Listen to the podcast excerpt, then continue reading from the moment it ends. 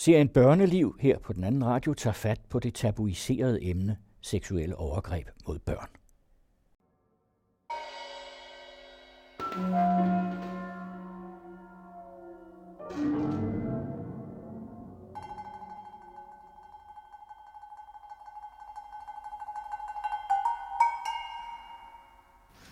Jeg kan ikke huske andet end ensomhed i min opvækst.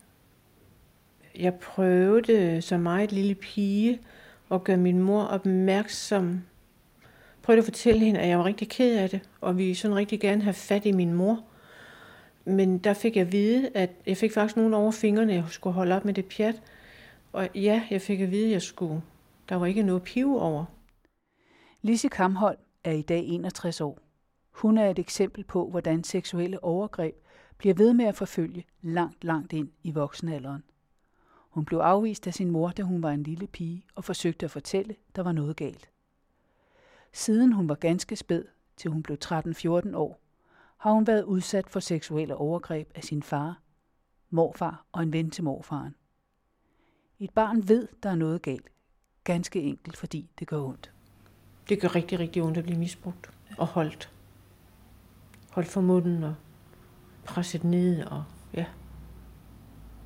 Og det ved enhver, at sådan skal det ikke være. Livet skal ikke være sådan. Ja, det ved man. Det, det, det gjorde virkelig ondt.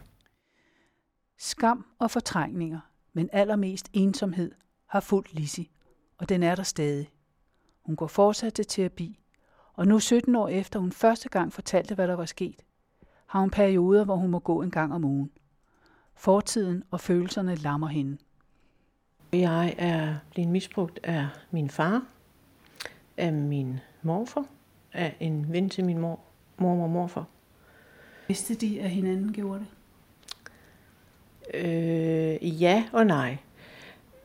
Det var sådan, at jeg, øh, at der i nogle situationer, altså ved nogle af overgrebene, var der to. Og det var min far og min morfar, så de har i hvert fald vidst, at hvad der foregik. Ellers så tror jeg ikke. Min mor siger i dag, at hun ikke vidste, hvad der foregik. Og øh, den ven, der kom hos min mormor og morfar, ham øh, tror jeg faktisk, at min mormor vidste, eller opdagede, hvad der foregik, fordi han stoppede med at komme. Øh, så jeg tror, at min mormor har opdaget det, og ligesom fortalt ham, at det skal stoppe, og han måtte ikke komme der mere. Øh, så nogen vidste, og nogen vidste ikke. Vidste din mormor, at din morfar også gjorde det? Jeg tror, hvis min mormor havde levet i det, jeg spurgte hende, så ville hun have sagt nej. Til trods for, at det foregik. Hos min mormor og morfar. Med en meget tynd væg imellem. Min storbror, han har fået rigtig, rigtig mange tæsk, så man kan sige, at han har i hvert fald også blevet ydmyget og nedværdende. Og øh, min søster siger i dag, at øh, hun ikke er blevet misbrugt, men hun er blevet puttet på en måde, som var ubehagelig for hende. Og mine to mindre brødre, der er døde, øh, ved vi ikke noget om. Jeg ved ikke, om de er blevet misbrugt. Jeg har helt klart en fornemmelse af, at ham, der kom lige efter mig, han, øh, han også blev det. Plus at han øh, en gang imellem fik at vide, at han skulle gå med ind i soveværelset og stå og kigge på, hvad der blev gjort ved mig. Så det er jo også overgreb. I. Og den yngste lillebror, som begik selvmord, han havde det rigtig, rigtig, rigtig svært. Så om det har været øh, incest eller omsorgsvigt på anden, på anden måde, det ved jeg ikke. Jeg har alle dage været et ekstremt ensomt barn. Og jeg har altid haft ondt i maven. Og jeg har altid grædt indvendigt. Jeg har altid følt mig udenfor. Jeg har altid stået alene. Og den ensomhed øh, har fulgt mig og følger mig stadigvæk. Den mavepine er først stoppet her for et par år siden. Udover overgrebene var det meget, meget svært at være barn for mig. Men ensomheden kan være kommet af, at du er blevet misbrugt? Jeg tror, den er blevet forstærket, fordi jeg, jeg er overbevist om, at jeg blev født ensom, og den ensomhed er blevet forstærket øh, ved alle de overgreb. Men ser de voksne det? Altså, jeg i dag synes jeg jo, at det er nogle meget stærke børn, der bliver misbrugt, for så kan vi ikke overleve. Men jeg tror også, at jeg blevet set på som den søde, den pæne og den velopdragende og den, ja, måske lidt svage pige. Fars pige, som jeg jo var. Maria Højer Nannestad, psykolog på Københavns Kommunes krisecenter, arbejder til daglig med familier, som er i alvorlig krise, og især kvinder og børn, der er udsat for misbrug, både i forhold til vold og seksuelle overgreb. Maria Højer Nannestad fortæller om de forskellige typer seksuelle overgreb og deres betydning. I forhold til dem, jeg møder i mit arbejde, så har det faktisk været lige fra, øh, fra blæbørn til, til, øh, til teenager. Så det er faktisk hele aldersspektret. Og man kan sige, noget af det, der var rigtig komplekst ved seksuelle overgreb, er, at det spænder rigtig vidt. At det er jo lige fra, at man går en tur i parken, og der er en, der blotter sig, til et fuldbyrdet voldtægt fra et familiemedlem. Og, og der er mange, der sådan til, altså har forsket i, at man kan graduere seksuelle overgreb, og er der nogle typer af overgreb, som har, har, altså gør større skade på barnets udvikling end andre. Og der er der ret bred enighed om, at altså overgreb, der finder sted inden for familien, er det absolut mest ødelæggende. Og det er klart, fordi at det er jo, det er jo ikke bare overgrebet i sig selv og den skadesvirkning, det har på, på barnets seksuelle udvikling. Øh, det er jo også altså, tilliden til voksne og tillid til dem, der skal passe på en. Og det forvirrende i, at der er en omsorgsperson, som på den ene side passer på og beskytter, og forhåbentlig og formentlig gør nogle ting, som, som er gode, og på den anden side gør det her. Altså det skaber en enorm forvirring, øhm, så hele ens fundament bliver rystet. Altså man formoder jo, at det er, at det er omkring 1 ud af 5 piger og 1 ud af 10 drenge. Og så vil jeg også sige, at vi har rigtig mange øh, unge kvinder, øh, som ikke er børn mere, men hvor det ikke er så mange år siden, de har været det, og hvor det kommer frem, at der er, er rigtig altså massive erfaringer med seksuelle overgreb i løbet af deres barndom, men som først bliver fortalt, når de selv bliver mødre, og tingene bliver for svære. Så det er en rigtig bred vifte at sige, de overgreb, som, som børnene har været udsat fra, det, altså, det er hele spektret. Det er lige fra fuldbyrdigt øh, voldtægt til, at øh, de har været vidne til, øh, altså til, til en grænseløs seksualitet imellem deres forældre. Eller at, øh, at far han har berørt dem på en måde, som de ikke synes var okay, men som de heller ikke kunne sige fra overfor. Når jeg lige sådan tænker, tænker de, øh, de borgere, jeg har mødt igennem, så tænker jeg, så er det typisk far, der har udsat altså deres datter, eller onkel, eller brødre, eller, men, men mandlige familiemedlemmer. Men jeg er ikke blind for, at det er meget mere komplekst end som så. Det, det er bare det, der bliver sat ord på. Fra det kommunale til det regionale. På baggrund af de meget tragiske hændelser om misbrug af børn, først og fremmest Tønder og Brøndersløvsagerne, der var på forsiden af alle medier, blev en overgrebspakke politisk vedtaget i 2013. Her blev det gennemført at oprette fem børnehuse, et i hver region. Det var åbenlyst, at kommunerne fejlede voldsomt i de alvorligste sager. I de andre nordiske lande, Island, Norge og Sverige, har man haft børnehuse i mange år. Leder af børnehuset Hovedstaden, Pernille Spitz. Og man kan sige, at grundpointen i børnehuset er den her øh, tværsektorielle koordinering, altså koordinering mellem det, som kommunerne skal lave, og det, som politiet skal lave, og det, som øh, sygehusvæsenet skal lave i de her alvorlige sager, hvor der er mistanke om, at børn eller unge har været udsat for vold eller seksuelle overgreb.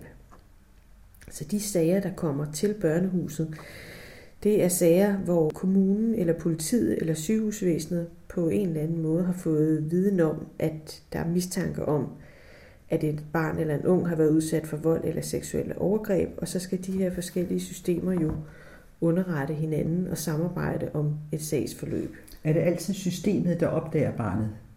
Nej, altså det, det foregår som regel ved, at øh, der kommer en underretning fra en skolelærer, eller fra en nabo, eller en pædagog, eller en eller anden, øh, eller en forælder, som bliver bekymret for noget, et barn har sagt, eller gjort, eller vist. Og øh, oftest så starter det i kommunen, hvor øh, kommunen så modtager sådan en underretning, og så skal kommunen inden for 24 timer, også som en følge af den her overgrebspakke, øh, vurdere den her underretning. De skal vurdere, er det her noget, vi skal handle akut på, eller er det noget, hvor vi kan give os lidt mere tid til at undersøge det nærmere. Og øh, så øh, hvis sagen har en vis øh, alvorsgrad eller er meget konkret, så skal kommunen jo også tage stilling til politianmeldelse. Altså hvis sagen ikke allerede er politianmeldt af en anden part. Så ofte så vil kommunen øh, politianmelde den her mistanke, og så har vi jo allerede to sektorer involveret. Og nogle gange kommer den tredje så til, som er sygehusvæsenet, hvis barnet øh, skal retsmedicinsk undersøges eller børnelægeligt undersøges. Og der var det tidligere sådan, at de her forskellige instanser ikke rigtig talte sammen og ikke rigtig måtte udveksle oplysninger. Men det må de nu, øh, og der er det så, at børnehuset, kan man sige, er det centrale koordinerende organ, der sørger for at få kaldt øh, de forskellige involverede parter sammen til et møde hurtigst muligt, hvor man kan koordinere, hvem skal gøre hvad, hvornår. Øh, og hele hovedformålet med det, det er jo, at det skal blive så godt og så skånsomt et forløb for barnet som muligt. Tidligere var det sådan, at den, den ene hånd ikke rigtig vidste, hvad den anden lavede, hvis jeg nu skal sige det lidt, lidt groft, og at barnet og familien nogle gange blev sendt fra Herodes til Pilatus. Øh, og først skulle de på socialforvaltning, og så skulle de på politistationen, og så skulle de på, i sy, på sygehuset. Og det kunne godt være noget frustrerende og noget forvirrende øh, i sådan en meget presset, øh, krisepræget familiesituation. Men nu er det sådan, at tingene er samlet her i børnehuset sådan så at øh, politiafhøringen foregår her. Altså børn under øh, 13 år, de bliver jo afhørt til video, altså deres vidneforklaring bliver optaget på, på video, så de ikke skal møde og afgive forklaring i retten, og det foregår her i børnehuset i øh, børnevenlige omgivelser. De retsmedicinske undersøgelser foregår også her i børnehuset, eller kan i hvert fald foregå her. Vi har et lægerum, så barnet ikke nødvendigvis skal over på et hospital og føle sig sygeliggjort af det.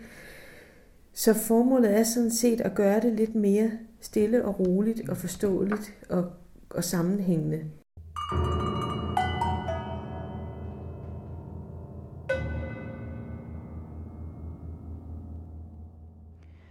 Tilbage til Lise Kamhold. Lise er midterbarnet. Hun har fire søskende. I dag er de to yngste brødre døde. Familien bor i en lille lejlighed på landet, og faren er arbejdsmand. Lise fortæller her, hvordan hun har det, når overgrebene sker. I forhold til det at blive misbrugt, der tror jeg så, at jeg har dissocieret. Det vil sige, at jeg har trådt ud af min krop for at kunne holde smerten ud, for at kunne overleve. Og øh, jeg tror, efter et overgreb har jeg trukket mig ind i mig selv, og trukket mig fra familien eller legekammerater eller søskende. Jeg tror ikke bare, bare, der er ikke noget bare i det, men jeg tror ikke, jeg har kunnet komme på soveværelset, da jeg gået øh, direkte ud i en leg. Jeg kan ikke huske andet end ensomhed i min opvækst. Har du nogensinde skrevet ind i og sagt, hvorfor er der ikke nogen, der ser mig? Jeg prøvede som meget lille pige at gøre min mor opmærksom prøvede at fortælle hende, at jeg var rigtig ked af det, og vi sådan rigtig gerne have fat i min mor. Men der fik jeg at vide, at jeg fik faktisk nogen over fingrene, jeg skulle holde op med det pjat. Og ja, jeg fik at vide, at jeg skulle. Der var ikke noget pive over. Og der tror jeg, at jeg ubevidst har besluttet mig for, at så skulle jeg ikke pive eller græde eller vise, hvor ked af det udadtil. Men jeg græd indvendigt jeg fik faktisk tit at vide, at jeg var sur, og jeg så sur ud. Og det var måske det, jeg kunne vise. Og jeg blev også drillet med, at jeg så sur ud. Og min brødre fik også lov til at drille mig med, at jeg så sur ud. Men der var ingen voksne, der mærkede eller tænkte, der er en årsag til det her? Nej, det var der ikke. Det var der hverken hjemme eller i skolen, til trods for, at jeg også fik sagt højt, at jeg havde ondt i maven så var der ikke nogen, der gjorde noget. Jeg tror, jeg nogle gange har tænkt, at det er jo sådan, det er jo sådan, det, er jo sådan, det skal være. Jeg har ikke vidst anden, jeg har ikke fået vist anden. Der er jo ikke nogen voksne, der har vist mig, hvor, øh, eller givet mig lov til at være barn. Så jeg har ikke haft de tanker, at Hvorfor bliver jeg ikke set? Hvorfor bliver jeg ikke hørt? Og slet ikke efter, at min mor hun sagde, stop med det pjat. Så det, det, var, det var min barndom. Når, når du ser tilbage i det her, så må du også bære på en bitterhed i forhold til din mor, for eksempel. Jeg ved ikke, om jeg har været bitter, men jeg har været vred. Jeg har været rigtig, rigtig, rigtig vred over, at hun ikke gjorde noget, og at jeg skulle have så svært en opvækst og så svært et voksenliv. Og der har også været en lang, lang periode, hvor jeg slet ikke havde noget kontakt med hende, hvor jeg, og jeg kunne ikke være sammen med hende, jeg kunne ikke være i nærheden af hende, jeg kunne ikke besøge hende.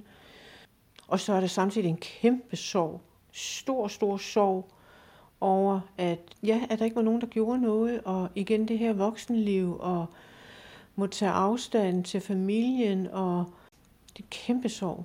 Stadigvæk en stor sorg. Da du var der, de der 14 år, og måske også lidt før, kunne du så have drengevenner, eller kunne du have kærester? Nej, det kunne jeg ikke. Og der var ikke noget, jeg heller ville. Jeg var ekstremt misundelig på mine veninder, når jeg så, at de begyndte at få kærester. Men nej, det kunne jeg ikke. Og jeg var også 18 år, inden jeg havde en kæreste. Og det var dybt ulykkeligt. Altså, jeg kunne slet, slet ikke finde ud af det. Og jeg drak mig fuld, og når jeg blev fuld, så græd jeg, og jeg græd, og jeg græd, og jeg græd. Så det var meget, meget svært at være i. Det vidste sådan en ung mand selvfølgelig ikke, hvad det handlede om. Ej, det, nej, det vidste han ikke. Jeg vidste jo heller ikke selv, hvad det her det handlede om. Så nej, det kunne en kæreste ikke finde ud af. Da jeg var 18 år, der prøvede jeg faktisk på at begå selvmord. Så der var livet rigtig, rigtig, rigtig svært. Det gjorde ondt. Havde du sagt det til nogen på det her tidspunkt? Nej, nej, jeg var 45 inden, at, at det hele taget vidste, hvad der var, der havde foregået. Så jeg vidste, at mit liv gjorde ondt, og det smertede, og jeg var ensom, og det var håbløst. Men jeg havde fuldstændig fortrængt, at jeg havde været igennem mange års overgreb. Det er typisk, at børn ikke taler om de seksuelle overgreb, de har været udsat for, som Lisi fortalte. Det er først senere i livet, som unge eller voksne, at deres problemer bliver så store, at de sætter ord på misbruget. Maria Højer Nannestad fra Københavns Krisecentre. En ung kvinde, jeg har mødt, som har boet på krisecenter, og som for første gang fortæller, at, at hun har været udsat for overgreb, mens hun er på krisecenter, og mens hun, hun har et, øh, et samtaleforløb med mig. Og hun har været udsat for rigtig mange overgreb af flere forskellige familiemedlemmer, og har aldrig kunne, øh, altså har aldrig sat ord på det op igennem sin opvækst, fordi hun var for bange for konsekvenserne. Og man kan sige, at en af de ting, som jo kan være rigtig svære at håndtere i forhold til at være et barn, der bliver udsat for seksuelle overgreb, er, at de jo ofte kommer i følgeskab af, af trusler, eller øh, at, at krænkeren øh, på hvis, besvindig vis kan få barnet til at føle, at de på en eller anden måde selv er skyld i det, eller at de øh, selv kan lide det, eller at det er for deres skyld. Og når det så samtidig falder sammen med at være en del af en familie, hvor der på forskellige vis er vold og mistrivsel, så har de her piger sjældent tillid til, at der er nogen, der vil kunne, kunne hjælpe dem, at det kan nytte noget at sige det. Øhm, tværtimod så er de bange for, at det bare bliver værre. Og mange af dem har også hørt, at hvis man siger det til en lærer i skolen eller til en pædagog, så bliver man bare fjernet hjemmefra. Og selvom det udefra set kan være et bedre alternativ, så er det sjældent et bedre alternativ til med barnets øjne, fordi det er jo stadig deres familie, og det er stadig det, de kender. Så derfor var det aldrig blevet sagt. Men hende her, ligesom mange af de andre, så har hun selv fået to børn, øh, tvillinger. Og da hun så står med dem, og med alt det kropslige, det jo indbefatter at være gravid og have et spædbarn, og den omsorg, man skal yde, og, og ens egen krop, der jo også skal stå til rådighed, så bliver det bare rigtig svært. Og så bliver det så svært, så, så hun føler sig nødsaget til at, at gøre noget ved det og få det sagt. Men det er, også, øh, det er jo også et så smertefuldt og så tabuiseret et, øh, et problem eller en erfaring. Så det er, det er jo rigtig svært at tale om. Så, så jeg tænker selv de gange, hvor, hvor jeg hører historierne og får indblik i, at det her er sket, så er det også ofte sådan nogle øh, fragmenter, øh, hvor jeg tænker, jeg får slet ikke indblik i det fulde omfang, eller, eller det konkrete omfang af overgrebene, fordi det er slet ikke muligt at få over læberne. Og det kan jo godt være, at det bliver det en gang, eller, men, men der, hvor jeg sidder, og der, hvor jeg møder dem, så må jeg gætte mig lidt frem, fordi det er en meget forsigtig, forsigtig bevægelse. I de regionale børnehuse er der tilbud til kommunerne om, at de professionelle medarbejdere kan få sparring, vejledning og koordinering af en sag. Pernille Spitz giver her et eksempel på, hvordan børnehusene arbejder. Det kunne være en kommune, der har fået en underretning fra en børnehave om øh, en lille dreng, der har nogle lidt mærkelige blå mærker, og også øh, på et tidspunkt har sagt noget om, at far slår. Og så har børnehaven øh, sendt en underretning til kommunen om det. Og så skal kommunen jo vurdere den her underretning, og de øh, tager måske kontakt til børnehaven igen og hører lidt nærmere om, hvad er det mere præcist, der er blevet, blevet hørt og set, og hvad er det i øvrigt for en familie, altså hvad, hvad kender børnehaven til familien. Og hvis de så bliver bestyrket i deres mistanke, altså virkelig bliver bekymret for, at der er noget om det, så øh, vil de kontakte politiet, øh, og nogle gange først sådan øh, på forspørgselsplan sige, at det her noget, I tænker, der er nok i. Øh, skal vi anmelde på det her grundlag? Og måske siger politiet så, ah, vi vil godt lige have lidt mere baggrund på. Kunne I ikke tage ud og tage en børnesamtale med det her barn? I børnehaven? Ja. Ikke hjemme? Ikke hjemme, nej. Fordi som en del af overgrebspakken, så er det også blevet sådan nu, at hvis det er forældrene, der er mistænkte krænkere, så informerer man ikke dem. Fordi det ved man jo fra tidligere, at så bliver efterforskningsdelen, den bliver ødelagt. Det er så nu, at man godt, øh, at socialforvaltningen godt må tage ud og tale med et barn eller en ung, uden at have informeret forældrene om det først, hvis det er tydeligt, at det er forældrene, der er under mistanke. Så får de selvfølgelig informationer om det bagefter. Men det er simpelthen fordi, man tidligere havde erfaringer for, jamen så kan man ikke efterforske noget, hvis den, der er mistænkt med det samme, får alle oplysninger. Og så kan det sagtens være på det her tidspunkt, at øh, den her kommunale sagsbehandler, som har fået underretningen og har snakket med politiet, ringer til os og siger, hvad vil I, nu skal jeg ud og snakke med en lille fyr på fem år ude i en børnehave, har I nogle idéer til, hvordan jeg kan gøre det? Og så kan vi give råd og vejledning om det. Og så spørger vi også ved samme lejlighed, om øh, de har øh, taget beslutning, om de vil lave det, der hedder en børnefaglig undersøgelse efter servicelovens paragraf 50. Og det er sådan en undersøgelse, som kommunerne laver, hvis de bliver bekymret for et barns trivsel og udvikling. Og det vil man jo meget ofte blive, når der er mistanke om, at et barn har været udsat for vold eller seksuelle overgreb. Og grunden til, at vi spørger om det, det er, fordi vores indsats er afhængig af, at kommunerne laver den her undersøgelse, for vores arbejde er bundet op på den her undersøgelse. Øh, og nogle gange ved de det ikke helt endnu, men øh, nogle gange siger de også, jamen det gør vi selvfølgelig. Og så er vi sådan set på sagen. Og det er vi både som kan man sige, konsulenter i forhold til sagsbehandler. Nu skal hun ud og have den her børnesamtale. Hvordan kunne hun for eksempel gribe det an? Men vi står også klar i kulissen, eller hvad man skal sige, til alt det, der formodentlig måske går i gang lige om lidt. Så aftaler vi med hende, jamen ring igen, når du går ud og tage den samtale. Og det er socialrådgiveren, der har været ude til en samtale? Det er socialrådgiveren i kommunen, ikke? Og så øh, ringer hun måske tilbage samme eftermiddag og siger, ja, nu var jeg ude og snakke med lille Peter, og han øh, sagde altså også til mig, at hans far slog, og han øh, viste mig også, hvor på kroppen han slog, og han fortalte også øh, konkret, at han var blevet slået med en bøjle. Godt, så er det jo helt tydeligt, at det her det er noget, der skal politianmeldes. Og så øh, prøver vi at hjælpe med at få lagt en slagplan, at hun får politianmeldt, og øh, i bedste fald kan vi indkalde til sådan et koordinerende møde, måske næste dag, hvor vi får planlagt, hvem gør hvad her. Fordi det er klart, at øh, det er en øh, anspændt situation, og øh, det her det skal afklares hurtigst muligt for alle parters skyld. For selvom det hedder et børnehus, så er der ikke nogen værelser her til børn? Nej, man kan ikke sove her. Altså man kan godt være her i nogle timer, og så er det indrettet sådan, så har rart at være, og øh, der er legetøj, og der er mad og drikke, og der er også et Playstation-rum. Altså sådan, så, så de her, den her ventetid er okay for børnene. For nogle gange skal der træffes nogle lidt vanskelige beslutninger i kølvandet på de her afhøringer. Et af de tegn hos børn, der har været udsat for seksuelle overgreb, er posttraumatisk stresssyndrom. Det er noget, som fagfolk holder øje med, men også et felt, hvor behandlingen kan være for overfladisk eller helt forfejlet. Maria Højer Nannestad, Københavns Krisecentre. Altså, der er nogle undersøgelser, der peger på, at, at mellem 37 og 53 procent af alle børn, der har været udsat for seksuelle overgreb, på et eller andet tidspunkt i løbet af deres liv, udvikler PTSD. Og når man har posttraumatisk stress som barn, så betyder det, at man øh, ofte altså får mareridt, ofte har sådan lidt rigid leg. Nogle gange så bliver de ved med at lege de her traumer på forskellige vis, og de kan få svært ved at koncentrere sig.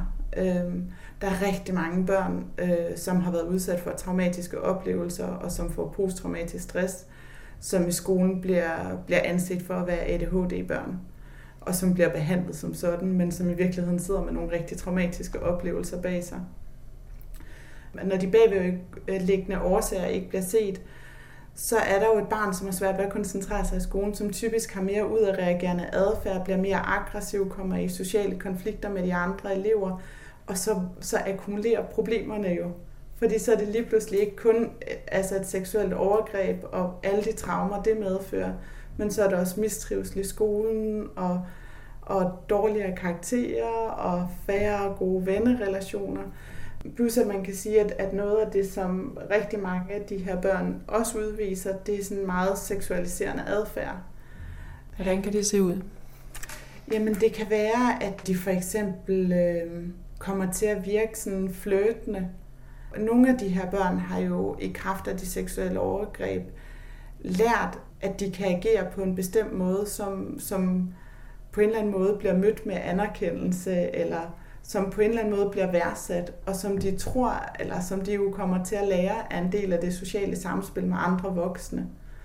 Så derfor kan de godt komme til at, øh, at virke seksualiserende også på andre voksne.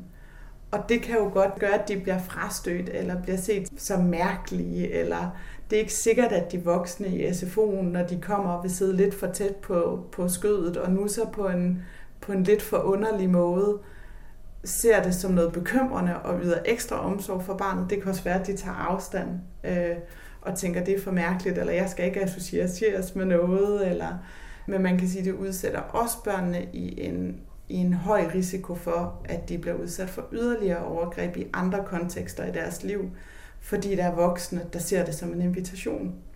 Og der, der er flere undersøgelser, der peger på, at når barnet en gang har været udsat for et seksuelt overgreb, så er risikoen for, at de bliver udsat for et overgreb igen to til fem gange højere.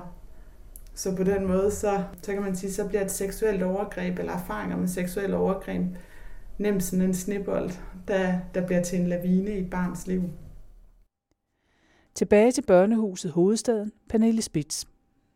Ja, altså man kan sige, at vi er inde i børnenes øh, liv i de her måneder, som den børnefaglige undersøgelse varer. Og der er en tidsfrist på fire måneder, som kommunen har til at lave den her undersøgelse. Så i princippet kan børnehuset være inde i børnenes liv i de her fire måneder, hvor vi dels kan have nogle øh, udredende øh, og støttende samtaler med børnene og med familien, og dels har den her faglige sparring med kommunen. Så man kan sige, at målet er jo, at deres slutprodukt, eller den vurdering, kommunen laver af, hvad, hvordan ser situationen ud, og hvad er der behov for af hjælp bagefter, at det bliver opkvalificeret. Og at øh, børnene så øh, forhåbentlig i meget højere grad får den hjælp, de har brug for bagefter. Men vi slipper jo Øh, når de fire måneder er gået, så der er det jo ude af vores hænder igen. Og vi har ikke sådan på den måde mulighed for at kontrollere eller følge op på, om hvad, hvad, hvilken øh, hjælp børnene og familierne Nej. får bagefter. Man kunne jo forestille sig, at der kom nogle gengangere, hvis barnet ja. flytter hjem til sin far igen, og situationen gentager sig. Ja, og det vil vi jo så kunne konstatere over tid, kan man sige. Dem har vi heldigvis ikke haft ret mange af indtil videre, men vi er jo heller ikke så gamle mm. endnu. Nej. Vi har jo nogle penge fra satspuljerne, tre års periode. Hvordan, ja. øh, hvordan fungerer det, hvad, når de tre år er gået? Hvad sker der så? Jamen, de penge øh, går jo til, at Socialstyrelsen følger projekt Børnehuset, som jo i virkeligheden ikke er et projekt, fordi vi er skrevet ind i lovgivningen, men det er jo en ny organisation, så vi får noget støtte fra Socialstyrelsen, som øh, har forskellige øh, faglige arrangementer, og som er dem, vi kan øh, spørge om forskellige faglige ting, øh, og som er rigtig gode at have i ryggen. De laver også vores øh, statistik på den måde, at de vi øh, kan man sige, registrerer selvfølgelig alt vores arbejde i et øh, IT-system, som de bruger til at lave statistik ud fra og vidensopsamling. Men øh, når de år er gået, så er det meningen, at børnehusene skal køre videre som, som selvstændige institutioner. Okay, så det starter med satspuljer, og så går det over til Ja, drift, drift, man sige. simpelthen. Ja. Ja, Så det er ja. ligesom bare en start med de tre år der. Ja, Pernille Spitz kunne godt ønske sig, at kommunerne får nogle mere ens forhold. De fem børnehuse har jo fælles struktur, men når de slipper børnene efter fire måneder, er det kommunerne, der tager over. Og her er der ikke fælles forhold. Der er forskel på økonomien i kommunerne, og forskel på, hvordan de bruger pengene. Så derfor er der nogen, der har bedre tilbud til børnene end andre. Og det burde virkelig være ens overalt. En del af overgrebspakken handler om seksuelle misbrug, når børn og unge foretager overgreb over for andre børn. Mimi Strange, direktør for Januscentret i København, fortæller om forskellen på usund og sund seksuel opførsel hos børn. Altså noget af det, man skal se efter, det er, øh, om, om børnene er nogenlunde lige gamle, om de er jævnbyrdige. Hvis det er børn, der i øvrigt leger sammen, øh, kan, og ser ud til at have en god relation med hinanden, skal man måske ikke blive så bekymret. Hvis der er en meget stor aldersforskel, og man kan sige, for eksempel en 12-årig dreng skal jo ikke have nogen som helst form for interesse i at lege seksuelt lege med en 5-årig pige. Det er jo helt indlysende, at så er der, at så er der noget galt. Man kan også være opmærksom på, at nogle børn har jo så seksualiserende adfærd, eller en seksuel viden, som ligger langt uden for, hvad de burde have i forhold til deres alder. Og det er en markør, man skal være meget opmærksom på. Og man kan sige, at i dysfungerende, omsorgsvigtende familier vil du også ofte kunne finde søskenincest. Alle børn, der kommer ind til os, det sker via socialforvaltning, altså børnesagsbehandleren. Fordi der er jo tale om børn, der er i nød, så det er rigtig vigtigt, at det er koblet op på en børnesagsbehandler som vi så holder et møde med. Og hvis vi så synes, det er relevant, inviterer vi familien ind sammen med sagsbehandleren. Ofte vil vi, hvis det er, relativt, hvis det er en sag med egentlig seksuelt krænkende adfærd, vil vi starte med at lave en grundig psykologisk undersøgelse og udredning, for at finde ud af, hvad er det her barns vanskelighed, og hvad er der af ressourcer. Og selvfølgelig snakke med forældrene og med netværket, og ud fra det laver vi så en vurdering af, hvad vil være det rigtige tilbud til det her barn. Og i nogle tilfælde kan det være et behandlingstilbud, individuelt eller i gruppe. I andre tilfælde kan vurderingen være, at det vigtigste er, at man støtter miljøet omkring barnet, altså de pædagoger og lærere, der er omkring barnet sammen med forældrene. Det kommer ganske an på problematikken og, øh, og barnets øh, ressourcer og sårbarheder. I Sverige har de en døgninstitution liggende i Skåne, som, hvor unge med seksuelt krænkende adfærd kan bo i en periode. Og det var en ting, vi i den grad godt kunne tænke os at få i Danmark også. Så det er i hvert fald noget, der ligger i pipeline. Om det lige lykkes i dag eller i morgen, tror jeg ikke, men, men det er jo være så relevant at have et sted, hvor alle ved, også om de andre børn og unge, der er der, de har samme problemstilling. Og man derfor jo kan arbejde meget mere direkte og åbent med det.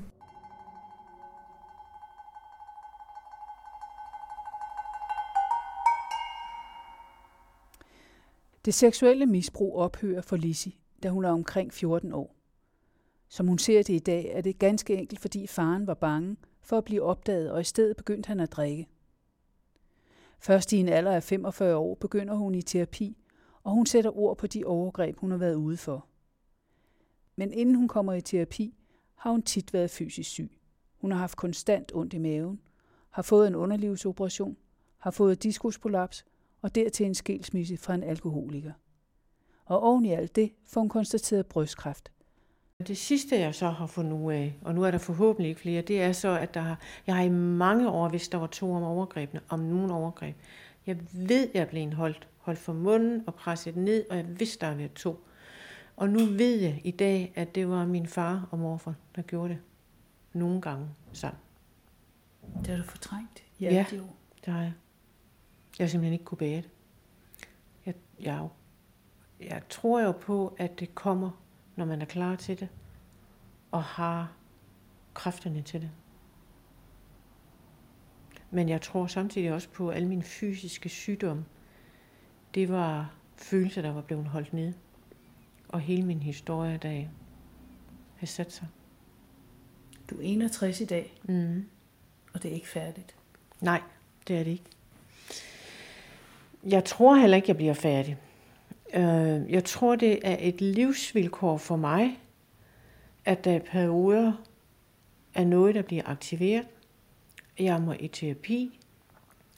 Samtidig så kan jeg også indimellem, når livet ikke er så svært, se den der terapi som en personlig udvikling, som både er spændende og interessant, og så ser jeg det så som en nødvendighed.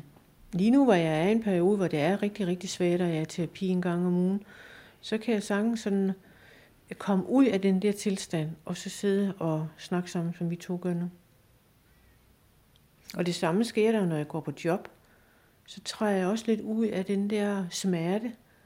Øh, og det er jo også et frirum for mig.